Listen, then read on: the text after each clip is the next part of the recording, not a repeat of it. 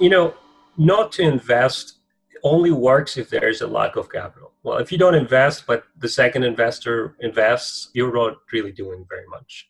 I don't really believe in not investing. I believe in engaging. And I don't believe in engaging as an external party. I believe as buying a position in a company, becoming an owner, and fighting for my interests. Welcome to the Boardroom and Beyond podcast, a show dedicated to exploring corporate governance best practice. I'm your host, Lindsay Zhang. In each ESG in Action episode, I invite passionate ESG experts and professionals to share their professional services, creative ideas, and inspiring stories, and talk about how they are making an impact on business sustainability, social well being, and corporate ESG integration. Hello, everyone. Welcome to the first ESG in Action episode. I'm very excited to have Noah Asadi on the show with me to talk about Noah's material engagement strategy.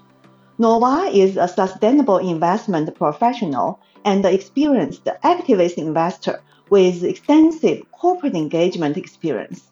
As we are producing this episode, Noah just accepted a position as acting chief strategy and ESG officer at Mark Labs a data analytical company based in Washington, D.C.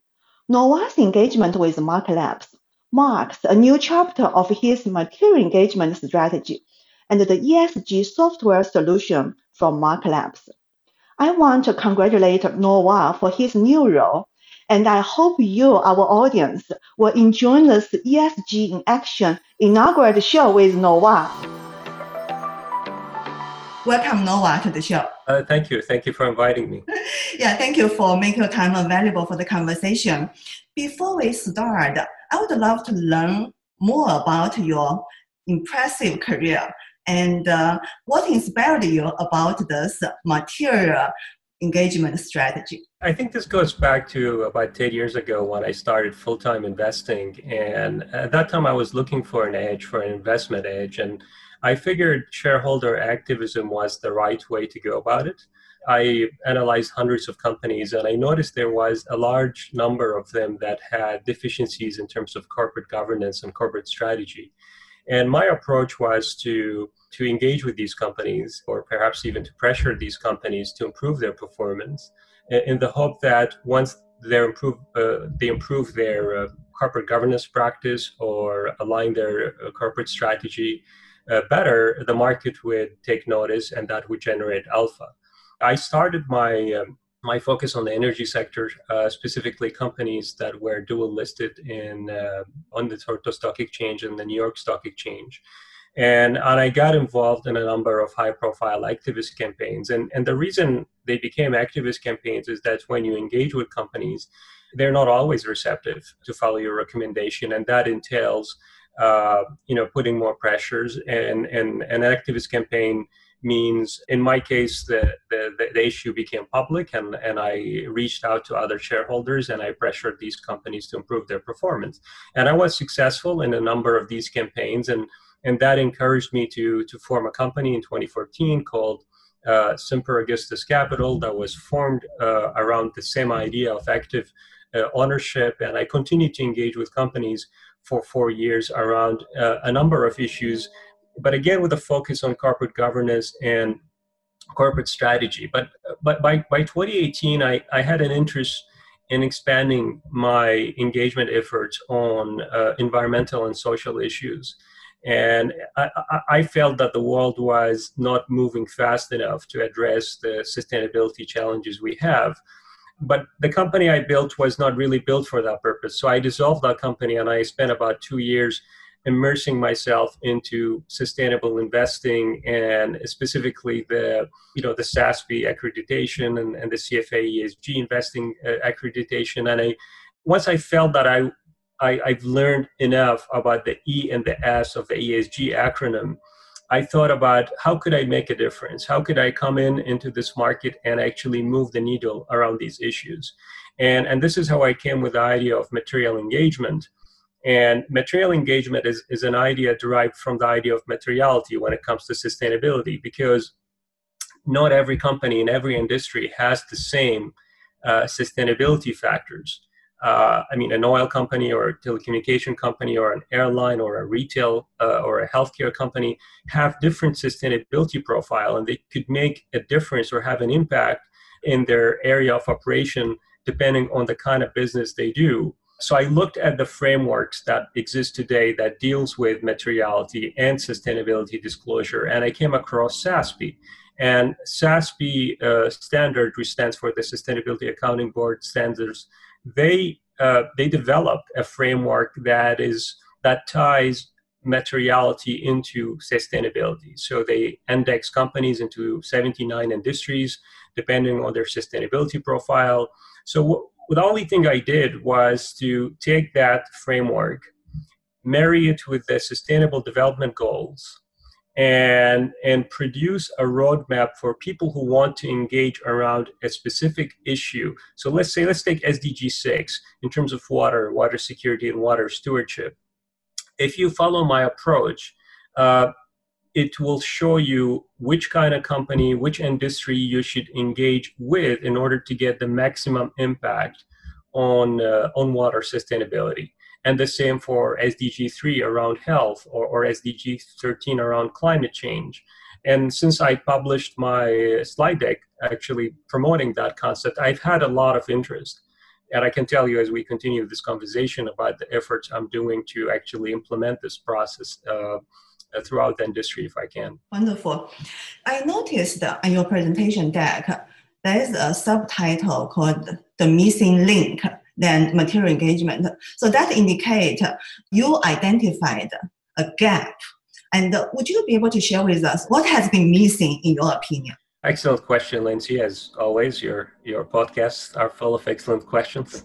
The way I think about it is, we have today hundred trillion dollars of assets that are aligned with the UNPRI, the Principle for Responsible Investing. We have a lot of momentum around ESG. I believe in Canada today, the majority of funds are ESG funds. There is a tremendous amount of capital flowing towards this industry. So if you look at the at the chart of the of the capital that's been accumulated with an ESG intent, it's it's impressive. But at the same time, you look at the underlying sustainability issues that this capital is supposed to address and we see they're also moving upward and that means they're moving the wrong directions whether it is uh, ghg uh, emissions whether it is the uh, inequality coefficient whether it is ceo pay.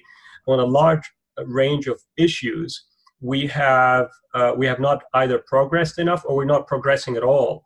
So what is the missing link? For me the missing link is well the capital is there. The issues are what they are. We know what they are so the missing link is this capital making itself felt.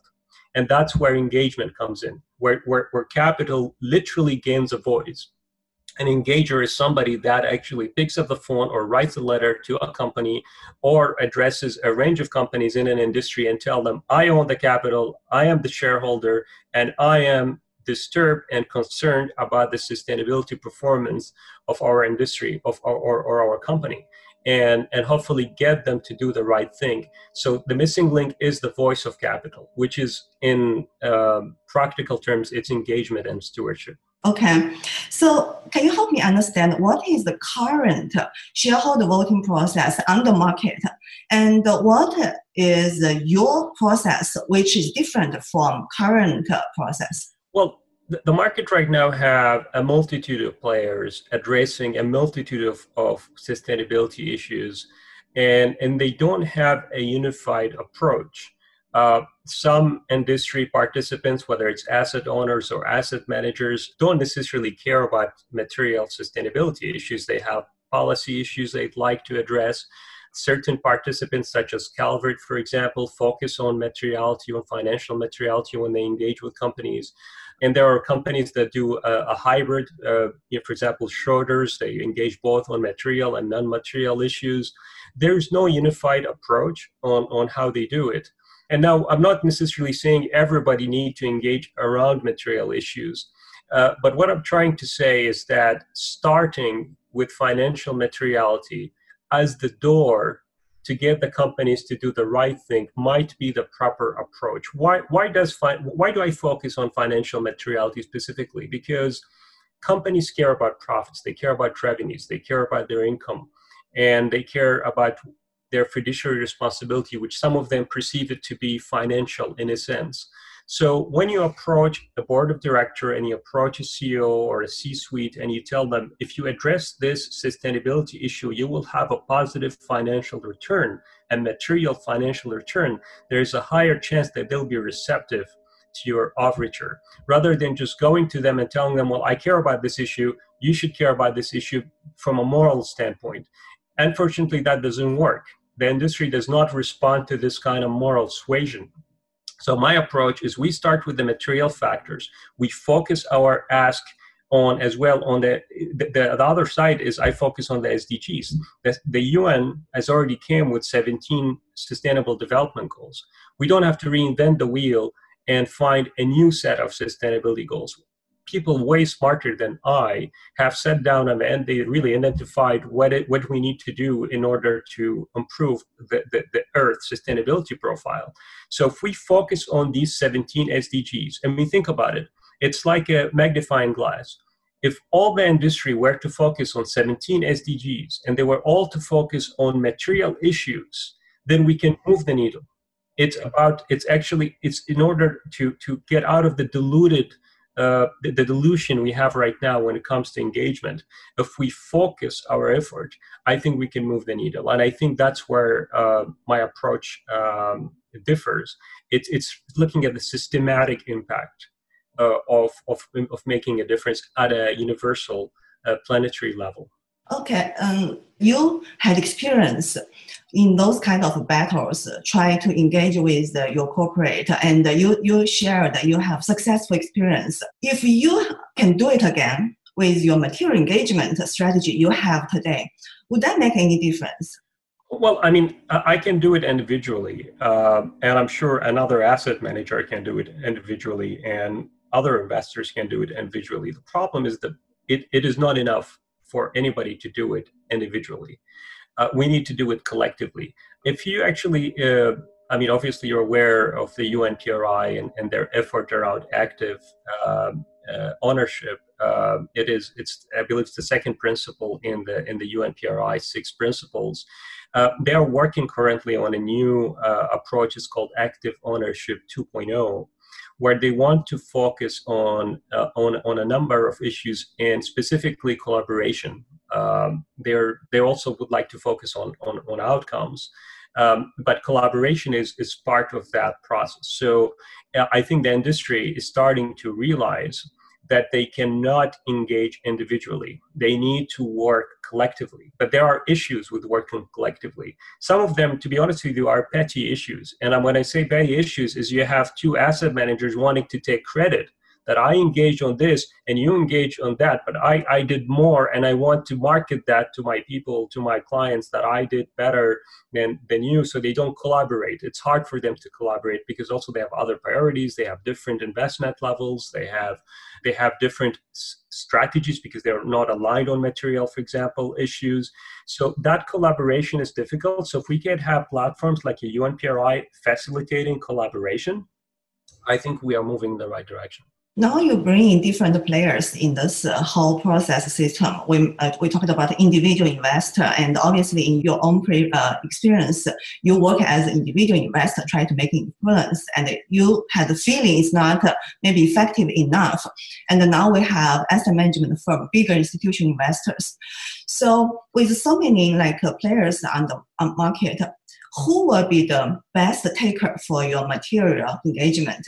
And that can make a big difference. You have, I mean, large asset uh, managers like BlackRock or, or, Vanguard or State Street. Obviously, they are uh, they have heft, they have size, they can move the needle. But I, in my opinion, none of them can move the can move the needle by themselves. They need to work together, and we need a neutral party like the UNPRI, or for example, in, in Australia you have ACCR the uh, Australasian uh, Center for Corporate Responsibility, you need a neutral party uh, where these participants can work together. I think the Investor Forum in, in the UK is, is another platform. Um, is, I, I, think all, all of these asset owners and asset managers understanding they would like to engage, they, they understand that they need to do, it's part of, of proper uh, as part of their stewardship responsibilities, they do need to engage, even if they don't care about sustainability issues fundamentally. Uh, since it is in the interest of their clients that they engage around these issues, they would like to engage around these issues. But I don't think any of these actors by themselves can really be that effective. I mean, the, the extent of the challenge is bigger than any asset manager. I mean, that's why when you look at the Paris Agreement, it's the whole planet that has to work together. So we can't expect private actors to work alone. Mm-hmm. I understand what you mean. We have to have mutual organizations to establish those moment, uh, those movement and standardize standard. But uh, with uh, my conversation with different uh, investors, especially from the institutional investor standpoint, if they have like thousands, hundreds of companies in their profile, how can they become so active and so in, involved into any specific one? And I think they rely on the proxy uh, advisor firm like ISS or uh, Glass Lewis to give them advice and sometimes maybe help them to make the, the make, make the voting. So do you suggest your material engagement strategy apply to maybe apply to better for those uh, proxy agency and they are really the, the provider, service provider to collaborate all the ideas and some make influence? Or do you suggest all the investor, individual investor should apply your strategy? Well, I think everybody has a role to play, but one of the advantages of the material engagement approach, it actually cuts down on the number of companies or industries any specific investor or owner uh, needs to engage on because it is it is really distilling it down to the most important actors within an industry. That that's really one of the benefits of, of, of engaging in that way. So so let's say you would like to you know engage the oil sector. There are thousands and thousands of companies in the oil sector but as we as we both know and pretty much everybody knows there there's a handful of super majors that have far more impact than the smaller players so if you find and target the largest players in an industry, you can make a difference because a lot of these, a lot of industries, especially if you look, for example, at technology today, it's dominated by a handful of companies. So you don't need to engage with every little startup. And that's really, I think, why if you match the, the the collective firepower of the asset owners and the asset managers and focus it down on the most material operators within these industries, I think you could you could engage uh, and you could in, in, engage them effectively. Now, the proxy advisors they really have an important role to play, uh, but I would use them as uh, as a secondary source. It, they are already moving to integrate ESG requirement in their recommendations, um, but it is in many cases it is a timid implementation the industry overall is quite timid in the way it operates around sustainability. I'll give you an example. Recently, BlackRock came with their 2021 stewardship expectations. They were applauded for what they uh, what they're doing because they want to support more shareholder resolutions, and I applaud them for it as well. And they're trying to be more assertive. So I, I'm not certainly not downplaying that, but when I went through the document, and keep in mind, BlackRock is the largest asset manager in the world, over $7 trillion. It was, it struck me as not an ambitious document. It was a timid document trying to not to shake the boat too much, but they, they are moving in the right direction. And I understand they have uh, many parties to to deal with. They have to balance multiple interests. They are not activists. They are also they are money managers. They have responsibility to their clients, and there there there are other pressures they're dealing with. The problem is the sustainability issues we have today. They don't care about a given asset manager's priorities. The earth is warming up. Inequality is getting worse.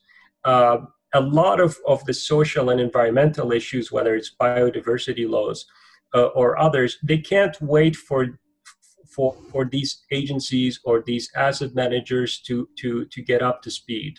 because they uh, physics operate at its own speed. So we have to catch up with it. And that's why I want the industry to be more uh, more proactive. It, at the end of the day, it is in their interest because if they address these issues, they help addressing these issues, they will create more wealth for their clients than letting the, the world basically uh, run uh, uh, toward its uh, uh, you know toward uh, an unsustainable outcome, whether it's social or, or, or, environmental. I understand because I, when I read your material engagement deck, there is, I think, one chat very impressive for me is for the next uh, for the past decade. Although there's so many uh, movement, so many standard came out, but the impact on the corporate side is very little, and that means the uh, either the investor is not doing enough job or making enough influence. And then I, my question is. Uh, again, come back to this because I, I talked with some investor, institutional investor, I asked them how they make influence, and one answer is uh, one way to make influence is not to invest. If I don't like it, I just I'm just out. So that way, uh, give the company a signal you have to make improvement. But here we're talking about to, make them, you know. So I'm still disconnected about between the individual investor and the institution investor. Because as, as an individual investor, you're part of the company. You want the company to do good. So do you see how, how can how can your strategy bridge this gap between the individual and the institution investor? Well, you know, not to invest only works if there is a lack of capital. Well, if you don't invest, but the second investor invests, you're not really doing very much. I don't really believe in not investing. I believe in engaging. And I don't believe in engaging as an external party. I believe as buying a position in a company, becoming an owner, and fighting for my interests. And by the way, this is not just about being altruistic. A lot of research has shown if you actually engage companies on material sustainability issues, a specific paper by, by Harvard, I think was published 2016, that showed if you engage on sustainable, materially sustainable, uh, sorry, material sustainability issues, According to SASB, uh, you will see an improved performance, financial performance, accounting performance, and sustainability performance in the companies you engage with. So uh, those institutional investors, they need to understand that if they do engage and actually improve the performance uh, of, of their investee companies, they will generate alpha. They will generate returns for their clients. So they don't have to do it because it's the right thing to do they should do it because it's the profitable thing to do. That happens to be the right thing to do. How do you feel about the, the pressure, or I, I, I had to say, but it's more like extra work from the company standpoint? Because I heard, especially recently with uh, SEC in US kind of pushed back about the activist investor because they are thinking this is giving too much work, too much uh, pressure to the corporate. How do you take that stand? I think that's another reason why material engagement is the right approach. So, so you as a company, you get engaged on a limited set of issues that are material to you, and you don't get a hundred different engagement on certain issues that might not be material. Um, uh, at the, but at the end of the day, companies are used to having, especially public companies, they have thousands of shareholders, and shareholders get in touch with them all the time for a host of issues, a lot of them financial, but they could be non financial. I mean, a company, when it goes public, it has a set of responsibilities and a set of rights. And and um, shareholders will should be allowed to ask questions and if a company doesn't have the resources to manage these questions then they should hire the resources to deal with these questions and if they actually improve their performance then there's no need for people to engage with them uh, but i mean it is it is a challenge but that's why uh, we need to align uh, both the investors and the corporations around the issues that are most material. I mean, every time you ask me a question like that, Lindsay, you're really making my point for me. Because if we engage on everything, then we engage on nothing and we will not move forward. Yes, we have to prioritize what we want the company to make improvement.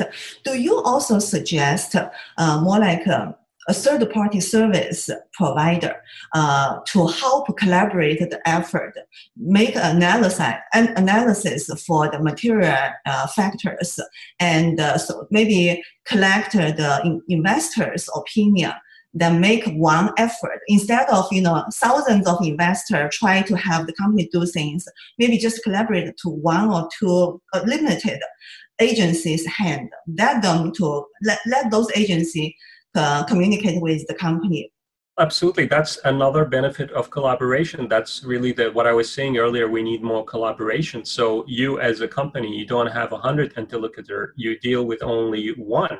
So you know you have multiple investors under one umbrella. Now the thing is it's easier said than done. The problem is there's a lot of regulation today that disallow investors from working together if you act in concert as a group, the regulator will say, well, you're violating certain rules, you're acting as a block of shares, you have to register them in a certain way, there are consequences. I, myself, as an activist, I had to deal with this kind of pushback from companies when I mentioned I had support from other shareholders. Immediately they would say, oh, but are you acting illegally? Are you building groups? Uh, why aren't you doing this or that?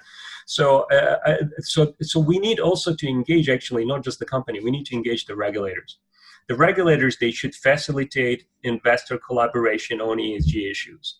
As long as you are engaging around a set of issues that are agreed upon by the collaborator and that sorry by the regulator and that brings me back to material issues if we agree on what these material issues are and you're allowed to freely uh, work together uh, as shareholders without you know having the wrath of the company accusing you of, of, of acting in, concert in violation of the regulation i think then we could also move uh, uh forward. So it, it's it's not and, and and and by the way this is something i go back to the unpri this is something also they're trying to engage on and i certainly salute any organization or, or private or public that's trying to address these issues from these different angles Okay. With the companies you have been working with, you, you deal with, I know it's confidential reason, but we don't have to mention company's name. Would you be able to give us example for how you work with them. Why do you think it's not really working well? And uh, let's see with the new material in, uh, engagement strategy, if we bring in, if we are able to collaborate the, the effort between different uh, individual investors, or maybe even uh, between individual investor group and the uh, institutional investor group, what will be the different outcome? for me on a personal level as an investor as somebody who had an activism background my engagement worked uh, quite well i was i was able to generate value for uh, for all the shareholders that supported me and worked with me and, and a lot of the companies i engaged with uh, either improved their corporate governance or, or eventually got sold or they consolidated and they cut a lot of fat, if, if I could say that. But uh, the problem, why it's not working? Well, because it's one company at a time. Uh, I mean, it's not it, and it's also smaller companies. And I, I mean, I've been uh, relatively successful, but I don't have billions of dollars at my disposal to buy a position in Exxon and and and push them to do the right thing. Which, incidentally, by the way, activist shareholders are they've been pressuring Exxon of late to improve their their climate performance, uh, and they're acting. Uh, I actually published an article about that recently called "Sustainable Activism," where I think. Uh, there is room for, for investors to to form activist groups with a sustainable mission where they really pressure these companies on sustainability issues and they go as far as taking a board seat uh, or, or, or vie for a board seat in order to improve the company's sustainability performance. But to go back to, to your question, the collaboration um, amplify the impact and allows investors to, to, to attack bigger targets where we could have an impact because we as shareholders, one of the perennial problems for public shareholders is we are a fragmented group of people. And we have different interests. Institutional investors, they have their policy, they have their constraints, they have their uh, ways of doing things. Private investors, they have their set of interests. Some are short term, some are medium term, some are long term. And it is getting shareholders to work together, it's like herding cats it's very difficult. And this is why we need parties, and neutral parties, people who are skilled, whether they're engagement services or uh, uh, uh other kind of quasi uh, uh, private, public, or private collaboration, where these investors can feel at ease that if they join these efforts, uh, everybody will get credit and they will get better outcomes and they will improve most importantly they'll improve the, the sustainability performance at the companies where they're invested which means they will increase the resilience and improve the value of these investments, which is what they should be doing and what they should be thinking about every day of every week. So you basically, with your experience, you basically personal at uh, work uh, uh, acting as the agency more or less, like because you are the one organize the, uh, approach, organize. How do you convince other investors? Maybe you care about uh, the corporate governance issue. You know, another one maybe care more about the, the government. Uh, you know, the environmental issue. Another one maybe say I don't care as long as I have good profit. I don't really care. How do you convince those people working together with you? Well, you have to be as charming as myself. Uh, no, no, well, no, well, I mean, honestly, it's not. Uh, well, it's it's about communication, Lindsay. You have to first you have to understand what what is that invest what is the investor you are talking to has or she or he has in terms of priorities what they want to accomplish. Why are they invested in that same company you are invested in? Obviously, there's a reason that I hold the stock and they hold the stock. And within these reasons, there's a point where we meet. There's a reason that we both believe in something. Maybe we believe in the product or the management or the industry.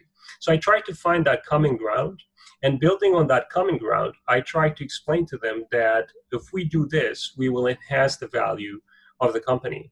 And if we enhance the value of the company and make it more resilient, more profitable, at the end of the day, if they are investors, that's what they want. Now, some investors they would say, "Oh no, I, I, will not do that because you know there are free riders. I mean, I will do the effort, and some investors will not do anything."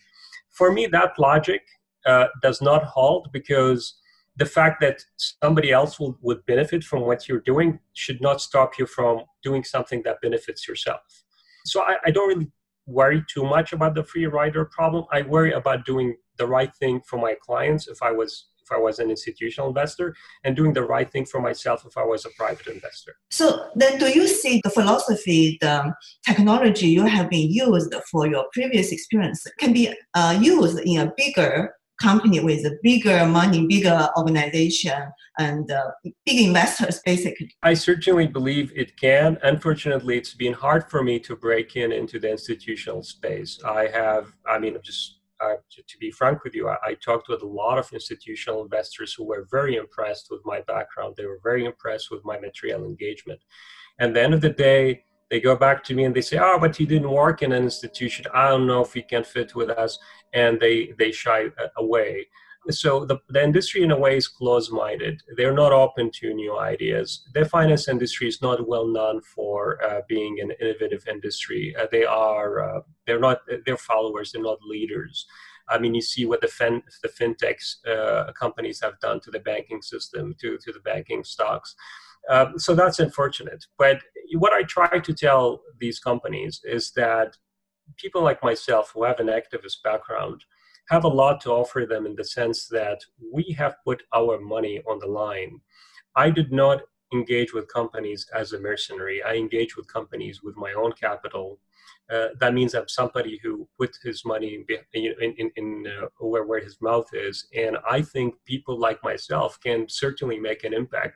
At the end of the day, uh, you may have a different process with an institution. You have to understand that you're operating with more constraints. You have to be careful about what you say, to whom you say it, how fast you escalate. How it, these things are, uh, are, for me, are trade-offs.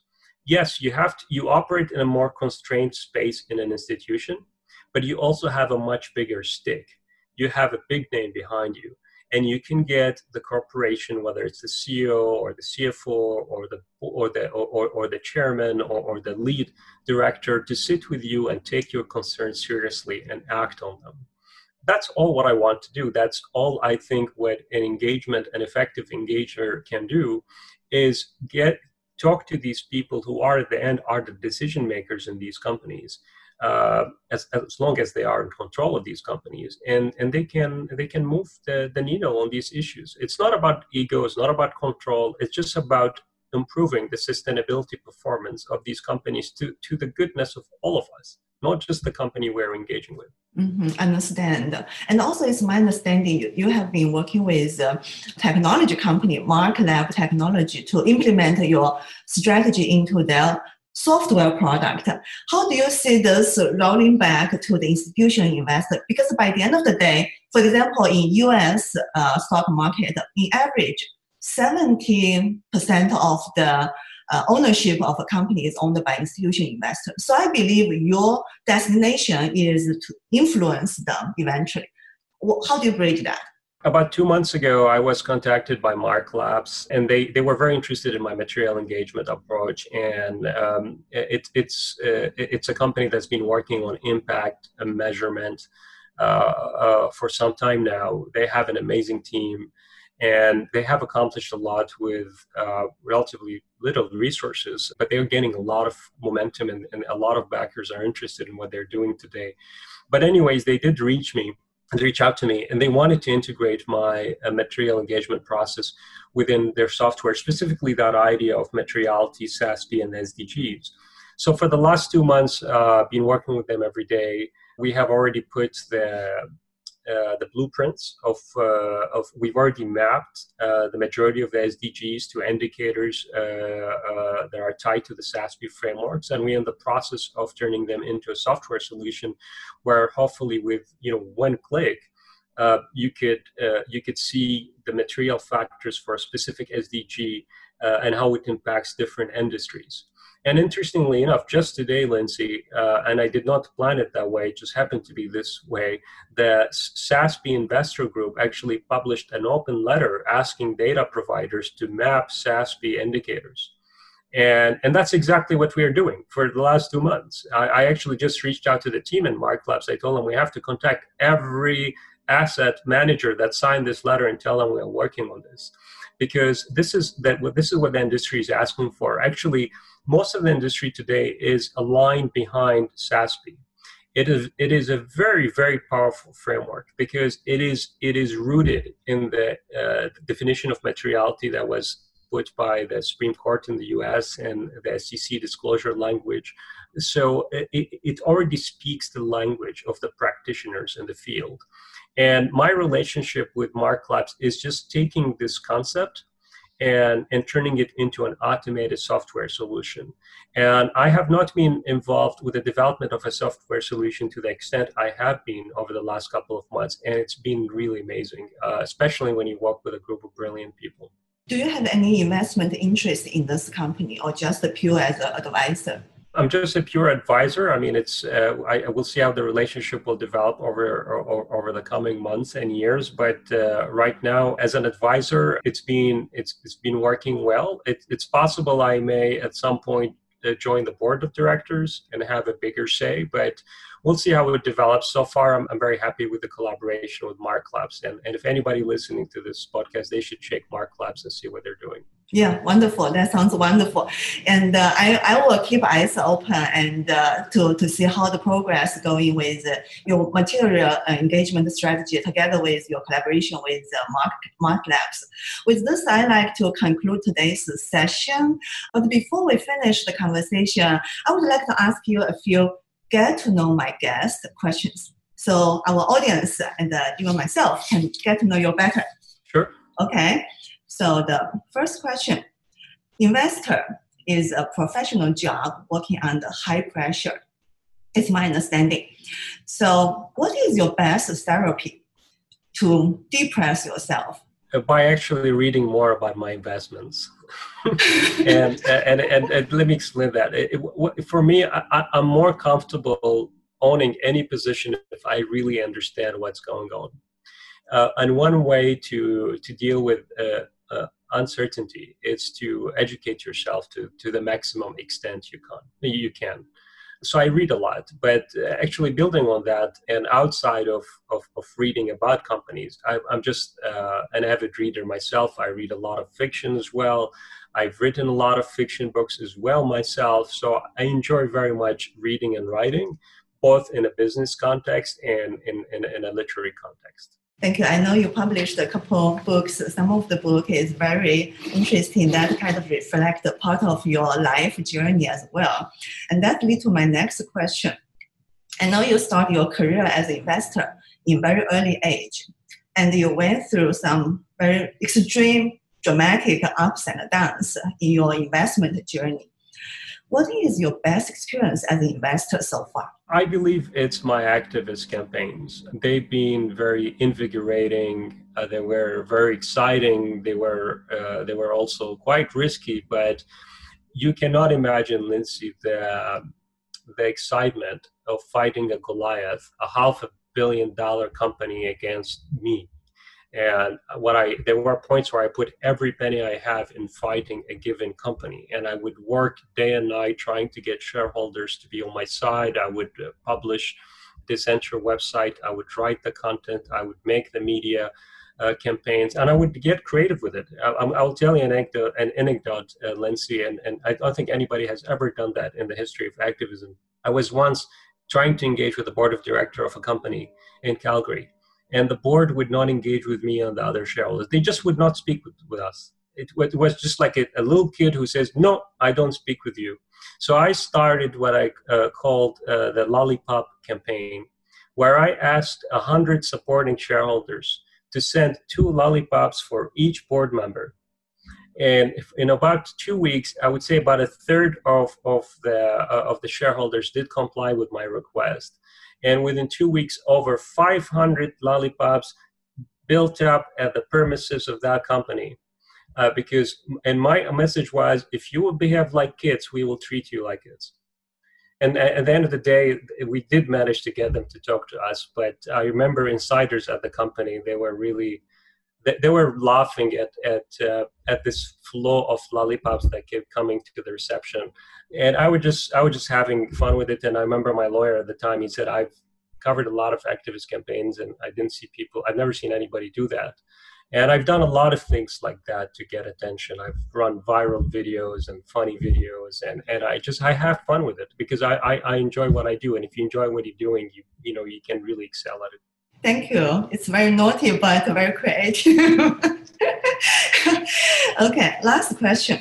Last time when I asked you to share with me a picture, a non-professional picture, you sent me a picture with your wife, which by the way is very it's a lovely picture. I can see you guys very in love to each other. Can you share with me the best date you have with your wife? That's a tough question because every day I live with my wife is the best day in my life. I can't pick one, but uh, perhaps the most striking was the first time I, I met her uh, in, in, in Europe. Perhaps it was the day we got married. Uh, uh perhaps the first day I woke up and she was next to me in the morning. I mean, what I have with my with my wife is is a very deep connection. Uh, she is the meaning of my life and the reason of my existence. I actually co-wrote a book with her called Love in Pixels, uh, which we hope to publish next year. And uh, me, as an existentialist writer outside of my investments, I searched for a long time for a reason of why I was put on this earth. And when I met my wife, I I, um, I met that reason. Mm, what a lovely statement! Thank you. I, I, I, yeah, I believe everybody will enjoy this statement and get to know you as a very, you know, love husband. Thank you so much for sharing this, Nova. And so with this, uh, I think, uh, Nova, I want to thank you again for introducing the very impressive material engagement strategy. Like I said, I would love to follow up with you uh, to see how the collaboration goes on with the Mark Labs. And uh, maybe we can make a, uh, another conversation later of the year to uh, with some progress. And uh, I will definitely invite you back to the podcast to be my guest again. Thank you again for your time, and uh, I look forward for our next session. Thank you so much, Lindsay. It was a great conversation, and best uh, best of luck with the ESG in Action podcast. Thank you. Thank you very much. My most recent publication, China's Corporate Governance Development and ESG Evaluation, has been selected by the Emerging Markets Institute at Cornell University and is under review for 2020 EMI Annual Report. The article unlocks creative corporate governance models of China multinationals like Alibaba, Huawei, Haier, reviews major differences of corporate governance between China and the US, and introduces China local ESG rating systems. The article is now available for free download through our website, boardroomandbeyond.com, where you will also find show notes, takeaways, blog articles, and more. Thank you so much for listening. Boardroom and Beyond podcast episode ESG is in action. Join me as we work together to make the world better, one actor at a time. To find out more about our guests, other episodes, additional resources and links, please visit our website boardroomandbeyond.com. Please follow us on LinkedIn, Apple, Spotify, or whenever you are listening now for future episodes. I've been your host, Lindsay Zhang. Thanks again for listening.